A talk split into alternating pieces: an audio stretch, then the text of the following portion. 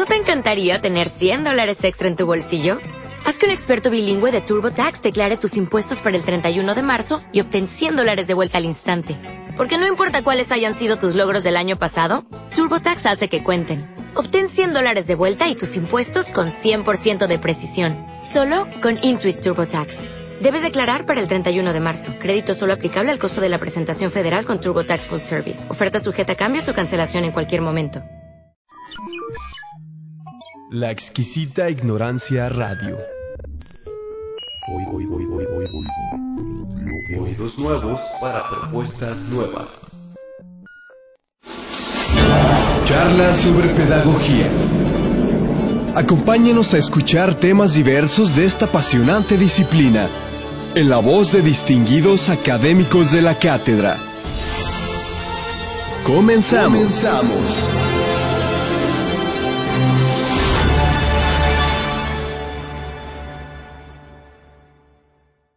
Muy buenas tardes, bienvenidos a su programa Charlas sobre Pedagogía.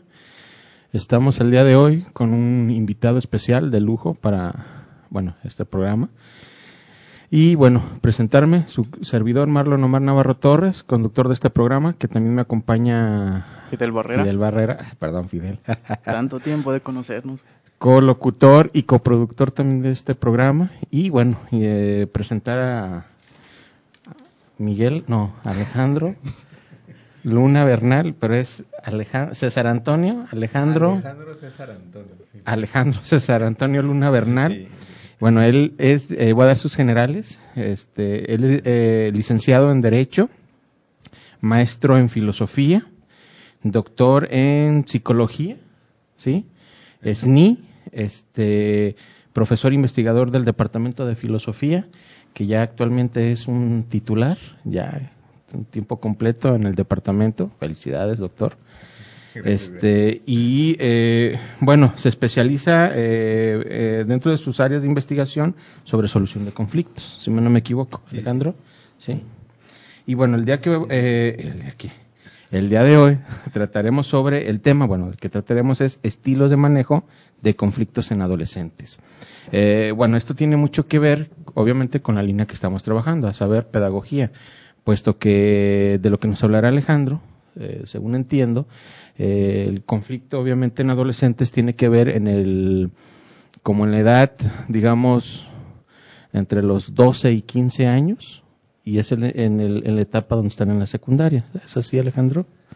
Sí, bueno, en, para empezar, muchas gracias por la invitación. Me da gusto estar aquí por primera vez. Este, y este, sí, mmm, digamos, las edades en que generalmente este, eh, estudiamos la adolescencia abarcan, bueno, yo me he centrado en edades entre 11 y 19 años que generalmente son las edades en que este, se encuentran en la secundaria y este, en la preparatoria. Generalmente el rango de edad en secundaria anda entre 11 y 14 años, algunos pocos en 15, este, y, y, en, y en preparatoria entre 15 y 19, este, algunos pocos este, eh, arriba de 19. Entonces, sí. generalmente este, cuando, como, he estado trabajando con, escalas psicométricas este, y análisis estadísticos,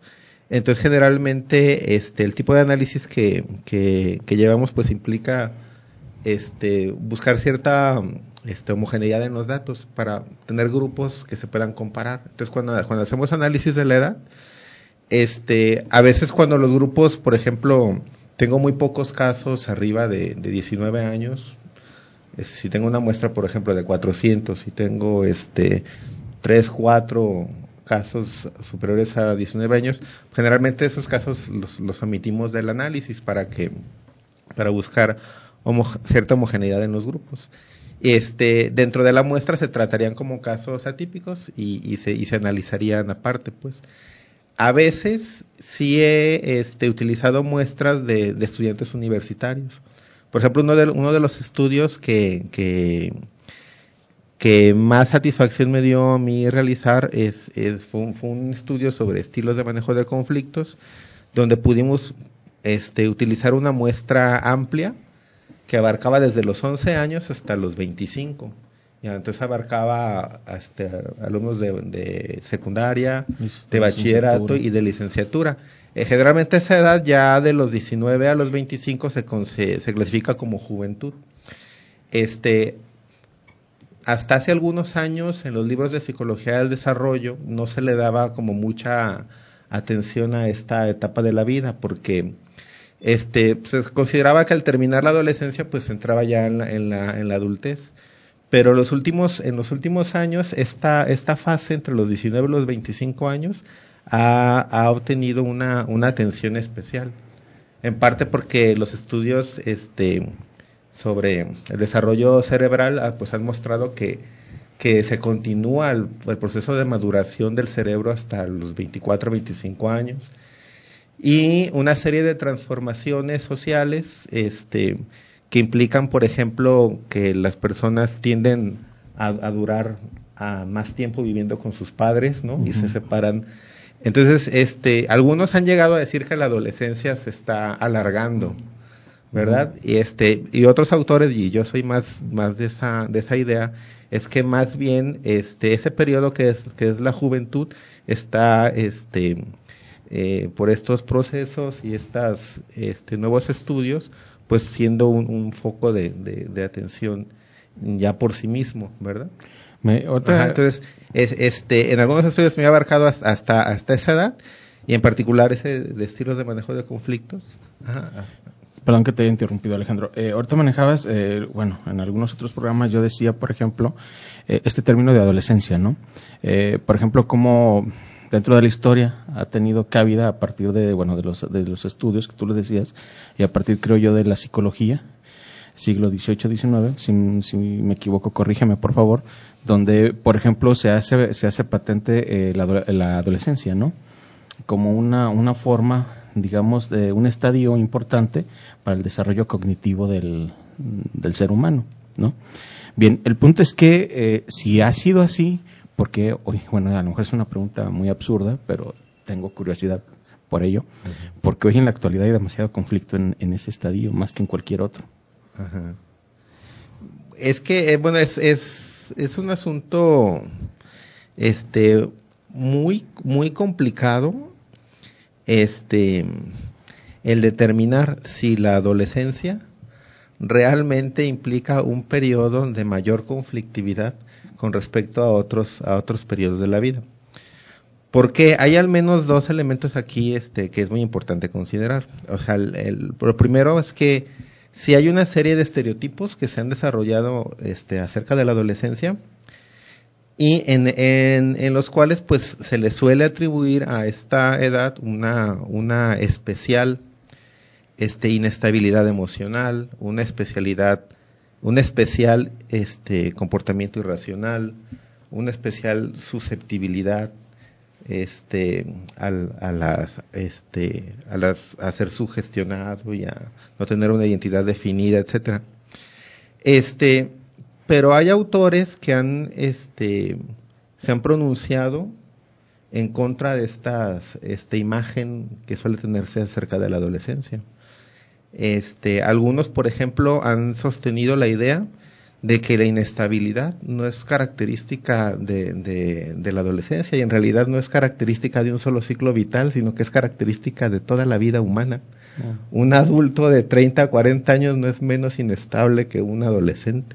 O sea, estamos sujetos a, a ser afectados por las emociones, por las circunstancias, este, etcétera, de, de una manera bastante similar este, de tal manera que esas este, características que suelen atribuirse a la, adolescencia en realidad son características de, de, de, toda la vida humana, pues. Y entonces, este, más bien habría que buscar, como de, dentro de las distintas este, caracteres humanos, pues algunas este, eh, especiales este, inclinaciones o rasgos que pues nos dan distintos tipos de personalidad o distintos componentes de, personalidad.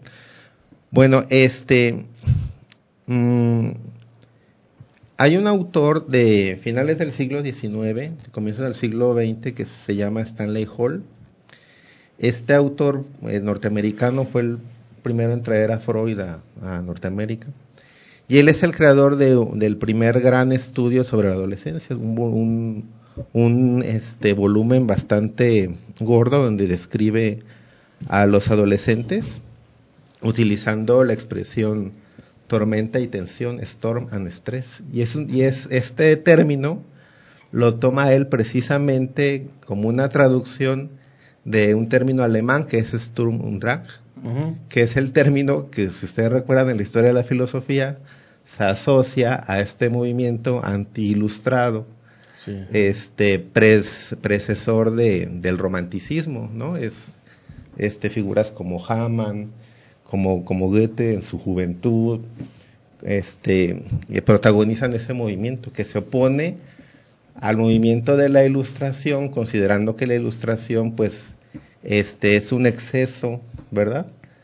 Eh, del, del, de, la, de la racionalidad, ¿verdad? Entonces, este, frente a la racionalidad de la ilustración, frente a las, a las luces, ¿verdad? De la, de la, este, de la razón, pues opone la imaginación, el sentimiento, este, eh, la noche del, del, espíritu, del infinito, del, de la búsqueda del infinito dentro de sí mismo, etcétera. Entonces, esta este, inclinación hacia lo emocional, hacia la imaginación, hacia este, este impulso irracional, este, le pareció a, Stanley Hall una buena manera de, de identificar al, adolescente. Entonces, y entonces lo describe ahí, hay una serie de descripciones acerca de la adolescencia donde describe precisamente al adolescente de, de, de, esta manera, ¿no?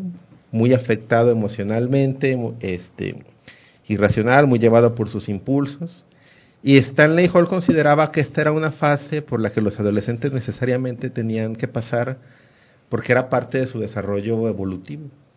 Él también era, era de la idea de que en el desarrollo este, del individuo se repetía el desarrollo de la humanidad y así como en la humanidad había una fase de barbarie y luego una de civilización, pues la fase este, anterior al, al, a la que correspondería a la civilización en el caso del individuo, pues correspondería a la, a la adolescencia, ¿no? Esa fase de inestabilidad. Entonces pensaba que, que en esa fase a los papás lo único que les quedaba pues era esperar a que se les pasara a que, se pasara el rato, ¿no? A que se pasara, sí, que poco a poco fueran llegando a los 17, 18, 19 años y poco a poco fueran este, entrando a, la edad de la, de la razón.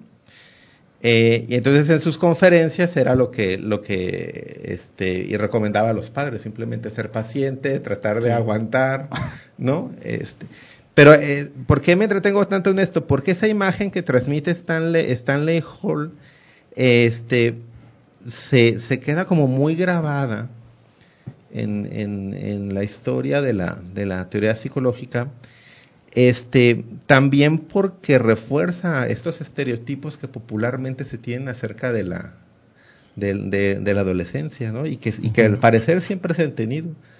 Sí, este, la idea de que tienen las, las generaciones más adultas respecto de la juventud siempre tiende a pensarse que cuando nosotros éramos jóvenes no hacíamos esas cosas, nos portábamos más ordenadamente, etcétera. Eso siempre ha existido. Este, bueno, me queda, por ejemplo, bueno, un poco de, de, acuerdo contigo y, en otros no, en el sentido de que, bueno, sí es un, digamos, una etiqueta que probablemente se da por la costumbre, eh, es decir, bueno, eh, los eh, adolescentes, los jóvenes, de acuerdo contigo en que hay una cuestión de ímpetu, de arranque, de rebeldía, ¿no? ¿Quién decía eh, este Salvador Allende, si no, no me equivoco? Ser joven y no ser ah, revolucionario. Es una contradicción. ¿No? O sea, bueno, no lo entiende, ¿no? En cualquier, eh, digamos, la sociedad de la humanidad, en cualquier eh, estadio de la, de la vida, de la historia, hay un momento en el que es rebelde, rebeco. Sin embargo, eh, lo que no lo que no me cuadra es que si dentro de la parte, digamos, educacional, de la formativa, se supone que es donde la, eh, el muchacho tendría que estar un poco mejor, eh, digamos, armado de la razón. ¿no? Y a partir de ello, con elementos, argumentos, poder reforzar eh, su rebeldía. Pero me da la impresión que a veces no sucede eso.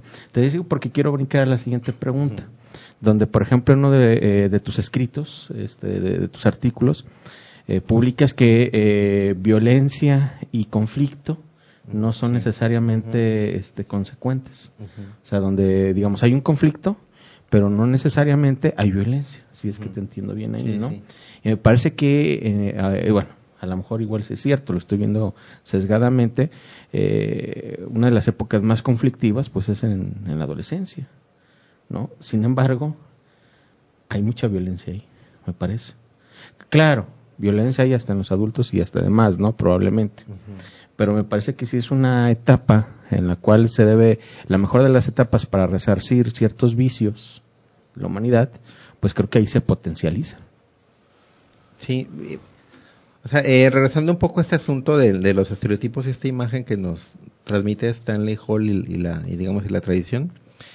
O sea, este, desde, desde los años 30, en este, comenzaron una serie de estudios que intentaban mostrar con datos o someter a prueba estos estereotipos buscando datos.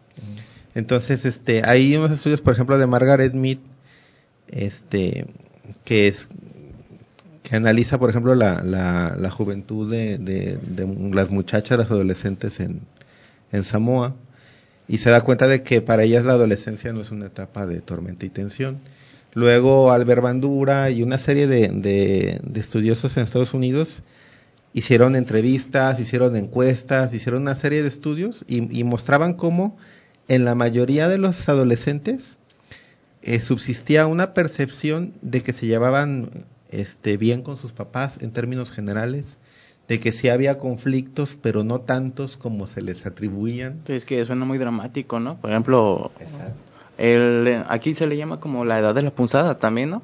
También el problema es la, la, connotación que puede llevar, no sé, el, el concepto con el que se refieren a, a la etapa. Por ejemplo, también en... ya una cierta predisposición, un cierto prejuicio, ¿no? Ajá, exacto. Por ejemplo, no sé, tomándolo de la manera como lo estaba tomando usted, pues no sé, soy simplemente como etapa de juventud y delimitándola a las edades, pues ya cambia este totalmente la percepción de de esa etapa de crecimiento, ¿no? Eh, por ejemplo, y bueno, tenemos la problemática, ¿no? Que es como juventud como la etapa de, violencia y de conflicto, como lo aclaraban. Pero la pregunta aquí sería, por ejemplo, ¿cuál sería la causa de? Por ejemplo, podríamos decir que la causa en realidad es, no sé, la maduración cerebral o, o puede atender agentes exteriores, como por ejemplo, no sé, no sé, las necesidades de tomar una decisión, por ejemplo, a la hora de, entrar a, a, una escuela, a una nueva universidad, ¿no? Que son pasos muy, muy difíciles entre, bueno, vaya, para, para la germinación de los, de los propios individuos, ¿no?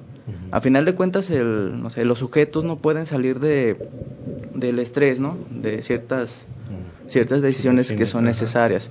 ¿Cuál sería la causa según, no sé, los autores que usted trae en este momento? Bueno, lo que este lo que pasa es que mm, tanto el fenómeno del conflicto como el fenómeno de la violencia eh, se, suele decir pues, que son son este fenómenos este multifactoriales, ¿no? Ya este eh, pero o sea, lo que queremos decir con eso es que este si tienes una conducta violenta que quieres explicar, como cualquier otro fenómeno, esa, esa conducta va a obedecer a una infinidad de factores. Hay una infinidad de variables que puedes tú este, considerar. Y entonces lo que hacemos cuando hacemos investigación es construir modelos. Construir modelos en, las, en los que sabemos de antemano que no podemos tomar en cuenta todas las variables que podrían tomarse en cuenta porque tendríamos, serían infinitas variables y no podríamos hacer investigación así. Entonces lo que hacemos es construir modelos eligiendo algunas variables que de acuerdo a nuestros marcos teóricos y a nuestras hipótesis y a los estudios antecedentes que hemos revisado, creemos que podrían funcionar para este, explicar o al menos predecir en cierto grado esa conducta. Entonces yo, yo, este, la línea de investigación que he venido desarrollando desde, desde que terminé mi tesis doctoral, le llamo estilos de manejo de conflictos en adolescentes. Y de lo que se trata esta línea de investigación es precisamente de ir construyendo distintos modelos, probando o sometiendo a prueba distintas variables para ver cuáles en los modelos funcionan mejor. Entonces yo he probado, por ejemplo, con, con modelos de toma de decisiones, con modelos de patrones de comunicación, con la variable de empatía, con la de razonamiento moral y así, ¿no? Cada estudio es probar una nueva una nueva variable. Ah, y algunas me he encontrado que, que más o menos funcionan en los modelos y otras no. Por ejemplo, una que me sorprendió mucho a mí fue la, fue la, la variable de razonamiento moral. Ahí, ahí yo me encontré con que había muchos programas de intervención diseñados para adolescentes que intentaban, este, pues, darles entrenamiento a los adolescentes para que manejaran de una mejor manera sus conflictos. Y esos programas de entrenamiento estaban orientados hacia, eh, hablarles de principios éticos, hacia hablarles de, valores, a tratar de de que razonaran de forma ética lo que debían de hacer frente a los conflictos. Entonces, basado en la experiencia de, esos programas, yo me di cuenta que muchos programas que se implementan con, con, adolescentes o en, general, este, a veces no tienen una base empírica, de, digamos, que esté basado en estudios empíricos así rigurosos, ¿no? Y ese era, y era el caso de estos programas. Entonces yo dije, bueno, estos programas suponen que, que si los adolescentes razonan este, mejor en términos este, de razonamiento moral, pues solucionarán de mejor manera sus conflictos. Vamos a, someter a prueba esa hipótesis. Y entonces este, me apoyé en la teoría del, desarrollo moral de Colbert, que explica el desarrollo del, razonamiento moral. Y luego, este, unos, un discípulo de Colbert, que es este James Rest, de la Universidad de Minnesota, junto con colaboradores de él, hicieron algunas modificaciones a este modelo este, y construyeron unos test.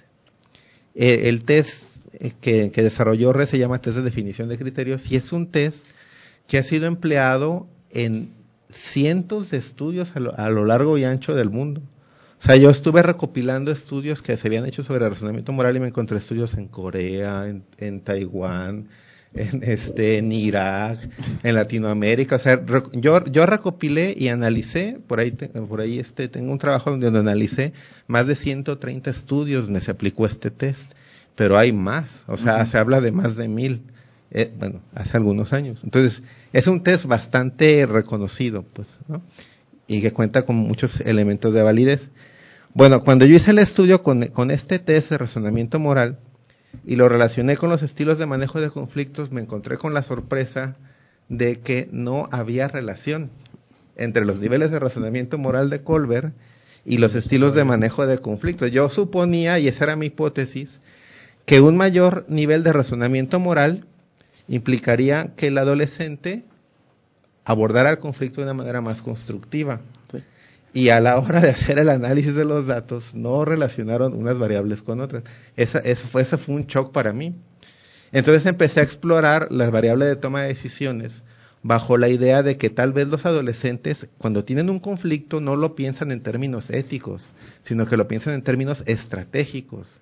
Es decir, cuando tienen un conflicto, lo que piensan es cuál es el interés que tengo yo, cuál es el interés que tengo el otro, que tiene el otro, intentan este, buscar alguna manera de solucionarlo. Por ejemplo, si quieren salir este, de paseo con los amigos y tienen que enfrentar al papá para que les dé, para que les dé permiso, ¿verdad? No, tal vez no pasa suficientemente por, por su por su mente la idea de qué tan ético es que yo vaya, con, sino que más bien o sea, no lo plantea en términos de un dilema moral, sino más bien en, términos estratégicos. Bajo esa Exacto. ¿Cómo le hago?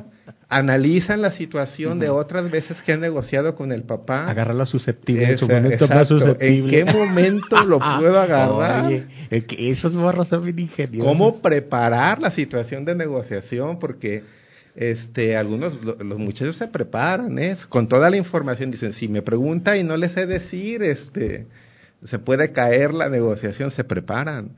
Entonces, ya me empecé a darme cuenta de eso.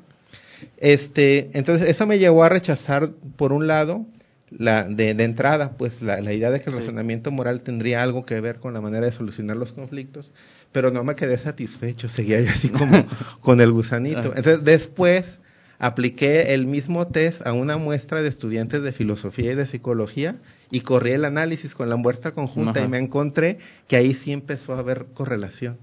Pero no me apunte porque me siento agredido. sí, eh, eso fue una cosa que a mí me hizo bien interesante porque eso me lleva a la hipótesis de que tal vez en edades más, más avanzadas, hacia los 20, 21, 22 años, ya empiezan a problematizar éticamente el conflicto. Esa es, esa es una hipótesis que, que me surgió a partir de este, de este cuando, cuando aumenté el análisis a, muestra de, jóvenes. Pero bueno, seguimos en eso, pues. Entonces, este, bueno, esa es con la, con la variable de desarrollo moral y hay, hay otras, pues, de verdad. Bueno, eso que, por ejemplo, perdón, eso que tú comentabas ahorita, eh, dos cosas. Platicaba hoy precisamente con dos profesores, nuestro Carlos Ramírez y Luis Enrique, eh, precisamente de la, de la racionalidad, ¿no? Y ellos me marcaban que había distintas eh, modalidades de esta, ¿no? De la racionalidad, distintas formas de racionalidad. Y, eh, por ejemplo, me dicen, bueno, una de ellas, pensando en teoría de juegos, ¿no? que hoy se conoce como teoría de juegos, este, esto que tú dices, ¿no? Toma de decisión, eh, donde están viendo las probabilidades, juegan con las probabilidades de cómo hacer eh, eh, vencer su posición, ¿no? Eh, tal vez si esto y lleve o no a, una ganancia total o parcial, no, no, no se discutía, pero sí que también por lo menos el otro quede en la, pues no en la posición tan, tan desacreditada, ¿no? Es decir, ganar, pero sin intentar batir completamente al otro por lo que tú decías ahorita de, de, la decisión moral, ¿no? O del desarrollo moral en ese estadio. Lo que yo decía es que, comentaba estos profesores, es que, eh, pues son juegos tácticos, son especificaciones técnicas de la racionalidad, sin embargo me parece que no nos lleva a un nivel de argumentación, por ejemplo, sólido o para la argumentación sólido, puesto que, por ejemplo, en, tu, en tus escritos, en este mismo donde, por ejemplo, trabajas la distinción entre violencia y, este, y conflicto, también dices que hay formas, mencionas cuatro, de, de mediar ¿no? el conflicto, argumentación, eh, violencia verbal, psicológica, media y fuerte, ¿no? Y por lo que, bueno, yo estuve ahí viendo, pues a final de cuentas termina siendo un poco, en primer término, una cuestión verbal y hasta llegar a la fuerte. Pero yo no veo, por ejemplo, claro ahí cómo se muestra la argumentación en los adolescentes. O sea, no hay, me parece, en lo personal, no hay una cuestión de argumentativa en, en este estadio o en esta etapa de, de, la vida, ¿no? O sea, es más bien, ¿cómo le hago? Ponemos como el ejemplo anterior, ¿cómo le hago para que mi jefe me preste la nave, ¿no? Pues me voy a poner de modito, ¿no? Voy a, lavar los trastos, los platos, los platos, le voy a decir a mi jefe, le voy a ayudar a mi jefa a, hacer la cama, etcétera, ¿no? Sin pensar si eso es parte de mi obligación o no. Y a la hora de que hay un conflicto, por ejemplo, choqué la nave y mi jefe me va, me va a regañar, pues lo más fácil es me voy de la casa. Digo, lo estoy poniendo yo ahí un caso muy, muy, muy, dramático, muy, ñoño, ¿no? muy ñoño dramático. El punto es que, y la cuestión de la argumentación, ¿cómo queda aquí, Alejandro, en la adolescencia? O sea, ¿realmente se resuelve un conflicto argumentalmente? ¿O es sometiendo al morro? Mm, o sea, eh, hay una... Bueno, en, ese estudio que, que, comentas, o sea, yo lo que analicé yo era la relación entre dos modelos. O sea, un modelo que es el de estilos de manejo de conflictos en este modelo, por ejemplo, se, se, propone que podemos clasificar las conductas por las cuales se, se afronta un conflicto eh, en distintos estilos. Un estilo, por ejemplo, es competir. Competir, entrar en conflicto a competir significa tratar de salirme con la mía, es decir, tratar de salir, beneficiar a mi propio interés, salir beneficiado, satisfacer, perdón, este, mi propio interés, este, no importándome si se satisface el interés del otro, ¿no? Otro estilo, por ejemplo, es, es evitar. Es decir, tengo un conflicto y veo cómo le saco la vuelta para no afrontarlo. Otro, es, otro estilo es ceder, ¿no? Por ejemplo, en, este conflicto, pues trato de darle al otro, este, por su, por su lado, que se satisfaga su interés. Este, otro estilo es, es este, el del compromiso, que es cuando doy algo a cambio de algo, ¿no? Es decir, yo cedo, pero a cambio de, si tú cedes, entonces llegamos a una salida en la que se satisfago parcialmente mi interés y se, y se satisface parcialmente el interés de la otra parte. es el estilo de compromiso. Y hay otro estilo que es el de colaboración, que es un estilo en el que se busca, se le llama a veces de ganar-ganar en algunos modelos, porque implica que se satisfacen los intereses de ambas partes, ¿no? Bueno, entonces, este, se suele asociar el estilo competitivo, el de competir, a actitudes agresivas a actitudes este, de, duras, ¿verdad? Este, y se suele asociar los estilos colaborativos a actitudes este, más pacíficas, más argumentativas. Entonces, esta, esta asociación que es algo como muy intuitivo, como muy de sentido común, pues a mí se me ocurrió someterla a análisis. Y entonces tomo otro modelo que es el modelo de tácticas de conflicto, que es un modelo que se ha utilizado mucho en el estudio de la violencia de pareja y en el estudio de la violencia familiar. Digamos, es un modelo bastante consolidado en esa área. Pero a mí me sorprendió que cuando reviso estudios sobre violencia escolar o sobre violencia entre jóvenes, este, no, no, no hay, no me encontré antecedentes donde se hayan analizado ni los estilos de conflicto ni las tácticas de conflicto. O sea, no hay literatura acerca, acerca de los adolescentes. Literatura teórica y ensayos hay un montón. Se van a encontrar por un montón sobre la violencia entre adolescentes y no sé qué. Pero no se ha o sea, no se ha corroborado empíricamente. Pero estudios empíricos se encuentran muy pocos y los que hay generalmente son de violencia escolar. Y, pero bueno, para ahí les hacen preguntas como por ejemplo, la pregunta internacional para medir el bullying dice, ¿te has involucrado en peleas con compañeros? Y entonces responden sí, no, o frecuentemente. No me acuerdo. o les preguntan cosas, ¿no? Como que le has roto este, los cuadernos a los compañeros, o has rayado butacas, o, o sea, vienen así, este, pero lo que interesaba para las tácticas de conflicto es, eh, y ahí es donde hacía yo la distinción entre violencia y conflicto. Es decir, este, no todos los conflictos implican violencia porque los conflictos se pueden manejar pacíficamente. Y ahí es donde entra la argumentación, es decir, una salida dialogada, argumentada al conflicto, sin emplear violencia verbal, sin emplear violencia física. Este, luego está este, la situación de que no toda la violencia implica una situación de conflicto, porque cuando yo soy víctima de una agresión, pues probablemente ahí no había ningún conflicto, sino simplemente que el otro vino y me agredió. Chope, ¿no? ¿Verdad? Cuando hablamos de conflicto hablamos de que hay una situación de incompatibilidad de intereses, de que yo quiero obtener algo y tú quieres obtener otra cosa, y entonces nuestras, nuestros propósitos y nuestras este, eh, conductas se, se interfieren. Entonces cuando hay esa interferencia tenemos que buscar la manera de o salirme yo con la mía o, tú con la tuya o encontrar una salida en que se satisfagan los dos o parcialmente la de ambos, no sé. Entonces en esa situación de conflicto a veces se puede resolver pacíficamente o en ciertas circunstancias se genera eh, violencia, es decir, se utilizan actos de violencia, golpes, injurias, violencia física y verbal como una manera de solucionar el conflicto. Una, de, una de las definiciones de tácticas de conflicto que da este Strauss, que es, que es, que es el creador del modelo, dice que la táctica del conflicto es la manera en que yo afronto el conflicto para salirme con mi propio, para satisfacer mi propio interés. Es decir, la, en la táctica se, se aplicaría este, generalmente cuando busco un, este, satisfacer mi interés, es decir, cuando adopto una postura competitiva.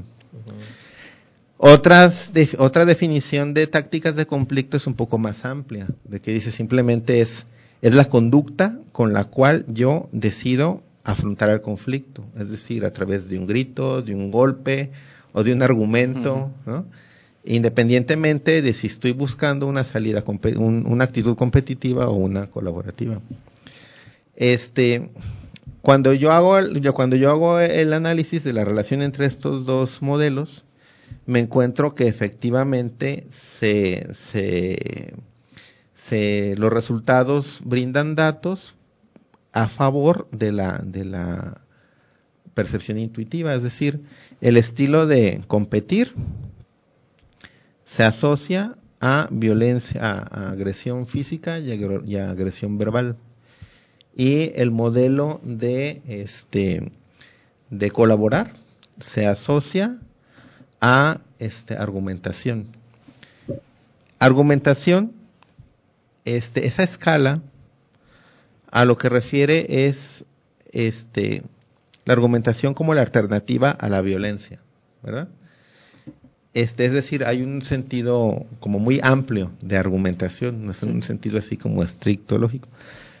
Pero este se refiere a, a conductas como buscar información para apoyar tu punto de vista, hablar en vez de pelear, este, eh, tratar de persuadir al otro con palabras, es decir, en general, ¿no?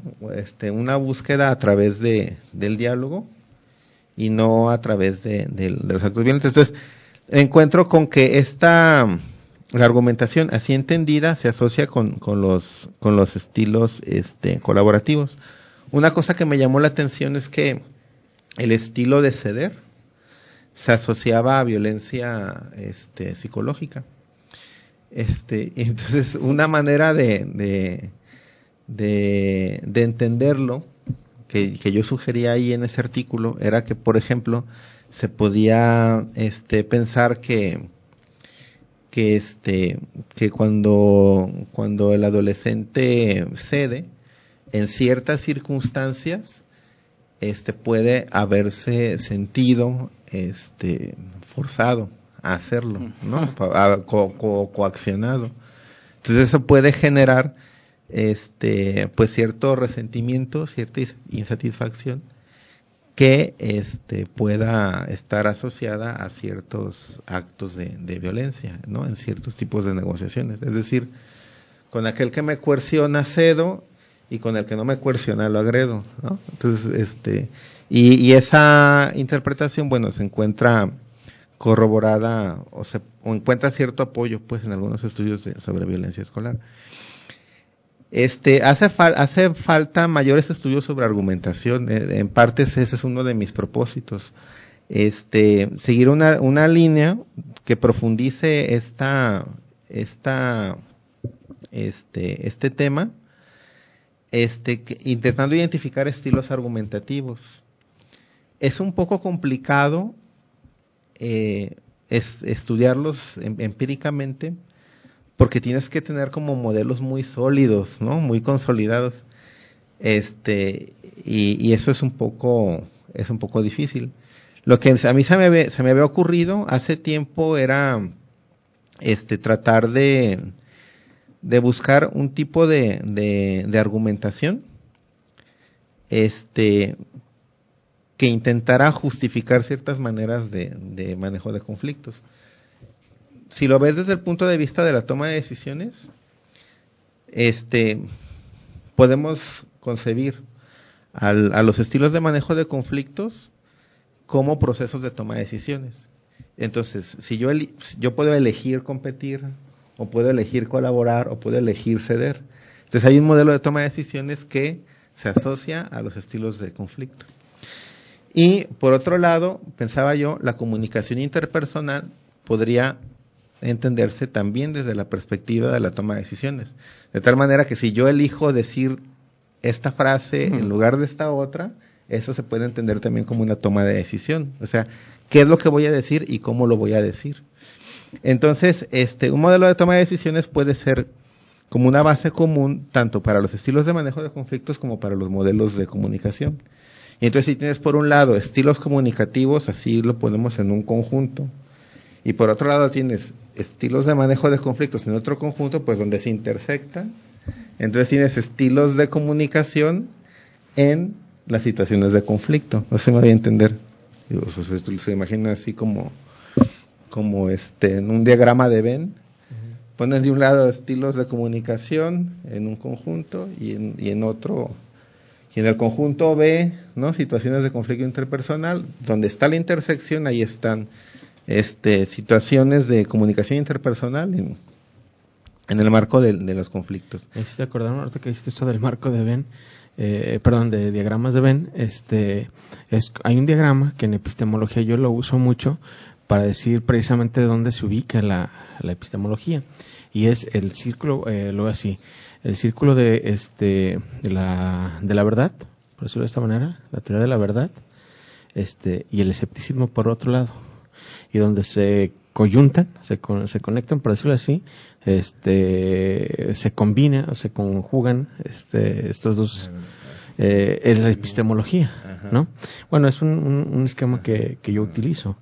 Eh, por esto que dices tú eh, sobre la comunicación, eh, ¿hay alguna vía, digamos, ya sin connotaciones ético, éticas, este, o pragmáticas, que se pueda, una u otra, pero que se pueda establecer con, las, con los adolescentes, una línea de comunicación que, digamos, si no efectiva, sea lo más viable para poder entender o, más que entender, conectar asimétricamente una colaboración.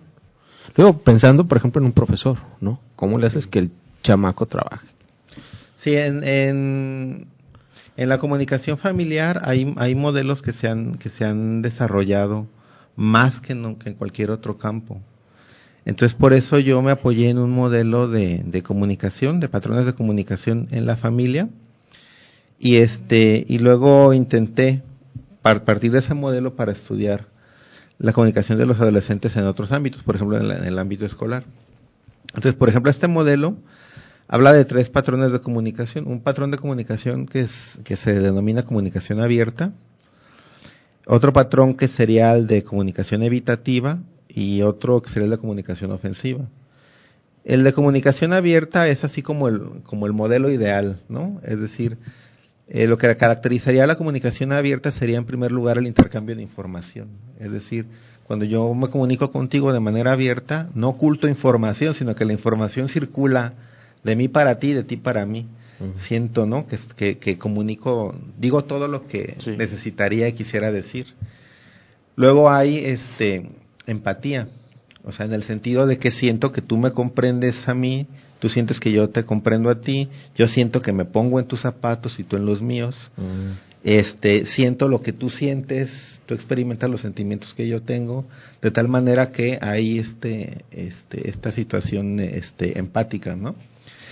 Este, hay respeto. Siento que durante la comunicación nos respetamos. Tú no me faltas el respeto a mí ni yo a ti. Y entonces lo que caracterizaría a los modelos de comunicación evitativa y ofensiva serían precisamente la falta de estas características. En el modelo de comunicación ofensiva, pues lo que hace falta es el respeto. es un tipo de comunicación en el que yo siento que me estás faltando el respeto, me estás alzando la voz, me estás diciendo groserías, me estás hablando de manera este, que siento que vulneras mis, mis derechos, ¿verdad? Y en la comunicación evitativa, pues lo que falta es la circulación de información. Hay información que se retiene, que no se comparte, que yo digo, no, es que si le digo, luego la voy a usar en mi contra. Este, entonces, este, en, en, los estudios que he hecho, tanto en la comunicación familiar como con, en la comunicación de los adolescentes en la escuela, me he encontrado este, que, el, que el modelo de comunicación abierta es el que relaciona más con los estilos colaborativos. O sea, generar una empatía, pues. Generar una empatía.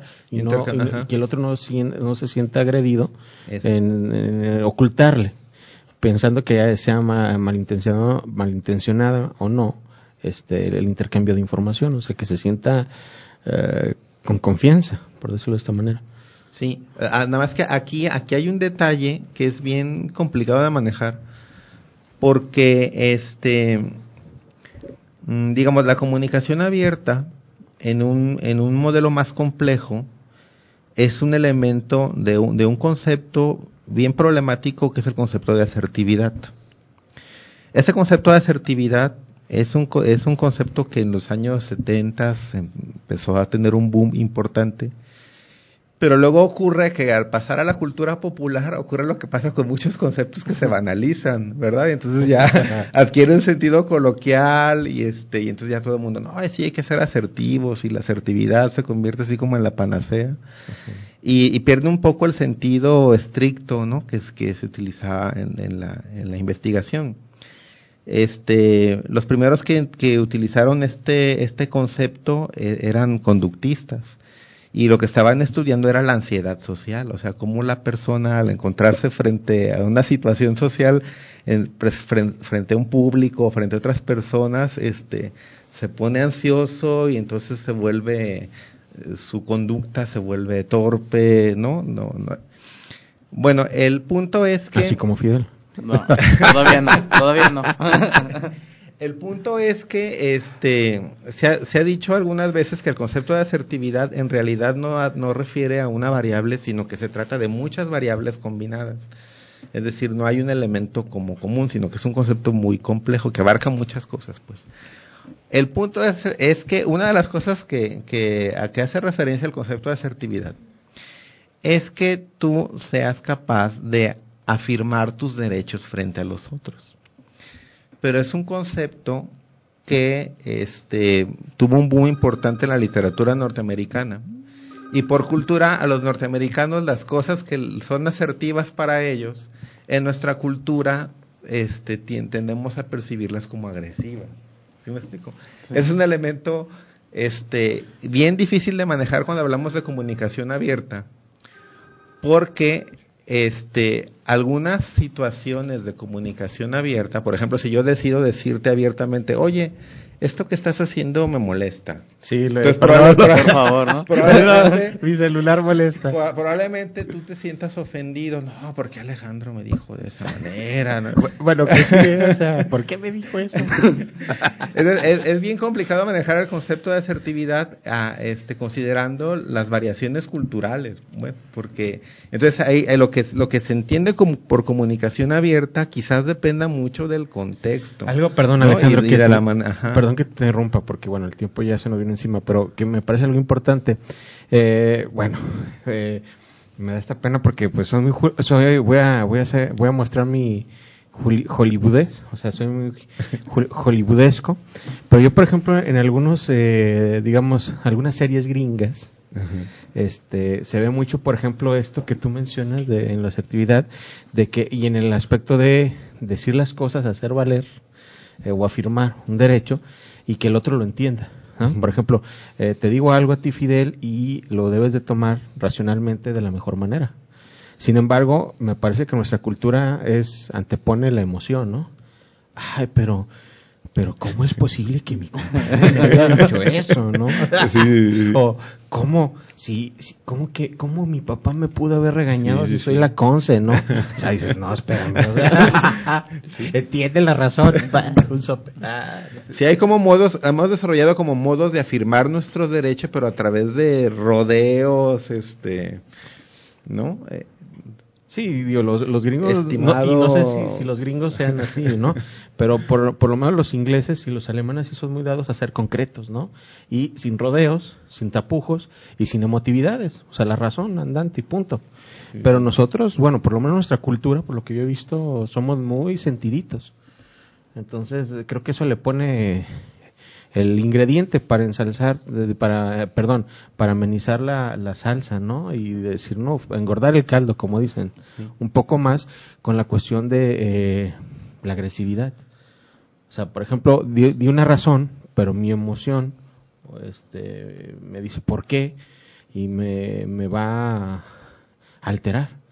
Entonces em, ya ahí se genera un conflicto, ¿no? Y, y, y empiezan a romperse muchas relaciones por eso. es un elemento complicado de manejar en la, en la, investigación, pues quizás a un nivel intuitivo y este de sentido común, pues en cierta como que vamos identificando, ¿no? Que este de qué manera le puedo decir a, a Juan este, para que no se moleste, o a Pedro, para que no sienta que lo estoy agrediendo. Hay muchas variaciones. Pues como va, ¿no? Así, directo.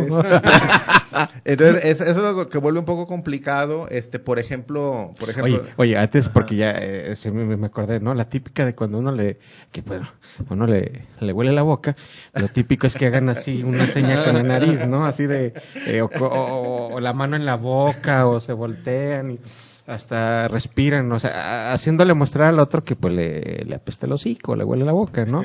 Pero ¿por qué no decírselo, no? O sea, oye, te apesta el hocico. O sea, qué más razón que el hecho mismo, ¿no? O sea, digo, no lo entiendo a veces. Y eso pues provoca un malestar terrible. O sea, hasta la ruptura, ¿no? De una amistad, una relación X, Y o Z, por el simple hecho de decir las cosas. O sea, y eso es a lo que me refería al principio. Es muy complicado, y más en nuestra cultura, poder ser directos. Sí. O sea, en general la comunicación abierta va a estar asociada a, procesos de manejo de conflictos colaborativos, pero el mismo concepto de comunicación abierta no es como sujeto de todas estas este es el único variaciones pero sí de, a nivel de la intervención es, es, es la variable que yo me he encontrado que es más fácil de manejar es decir tal vez hay variables que, también se asocian con estilos de manejo de conflictos, por ejemplo, toma de decisiones. Este, o por ejemplo, este, percepciones, sesgos cognitivos. Pero es muy difícil, o por ejemplo, rasgos de personalidad. Si, si, yo quiero implementar un programa de, de, entrenamiento en habilidades para, para que los adolescentes este, manejen de manera más constructiva sus conflictos, eh, va a ser bien complicado que yo meta ahí variables como personalidad o como autoestima que no se pueden cambiar en cinco o seis meses, pues, ¿verdad? Pero sí es más fácil que les enseñe técnicas de comunicación, que las practiquen, que las entrenen, ¿verdad? Y que eso, si bien no cambia su, de, la noche a la mañana su personalidad o su nivel de autoestima, pero sí les da ciertas herramientas que, que, que, que de entrada los, los pueden ayudar. Entonces, hay variables que en la investigación funcionan como buenos predictores. Esta de autoestima no la había mencionado, es una de ellas. Este, la, pero que a nivel de, de, de, la intervención de un proceso de entrenamiento no son muy útiles, ¿verdad? Entonces, la de comunicación es una de las que, de las que veo yo que ofrece más posibilidades para, para la intervención. Enseñar técnicas de comunicación, técnicas de comunicación abierta y técnicas de comunicación asertiva. Bueno, Alejandro, perdón que te interrumpa, pero el tiempo se nos terminó. Este, el productor me avisa que son cinco mil pesos más por los minutos. No, muchas gracias por el No, pues gracias a ti. Ojalá y este nos sigas acompañando en próximos este, programas y que la próxima, bueno, Carmen también se anime a decir algo, ¿no? Porque hoy no quiso decir nada, ya está sentadita. Pero bueno, eh, muchas gracias por estar con nosotros. Bueno, Fidel, este, gracias por acompañarnos, co-conductor y coproductor de este programa. Su servidor, Omar Navarro. Pueden buscarme en las redes sociales Facebook como Omar Navarro, enviar también el correo electrónico de maloso37 arroba hotmail.com para que nos envíen sugerencias o nos envíen sugerencias, comentarios, eh, propuestas de temas del programa y bueno, para atenderlas. Y bueno, muchas gracias. Nos vemos hasta la próxima. Han escuchado charlas sobre pedagogía. Fue una colaboración de la UPN 141 Guadalajara para esta ciberdifusora. Permítanos acompañarles de nuevo el próximo miércoles a la misma hora en otra emisión de Charlas sobre Pedagogía.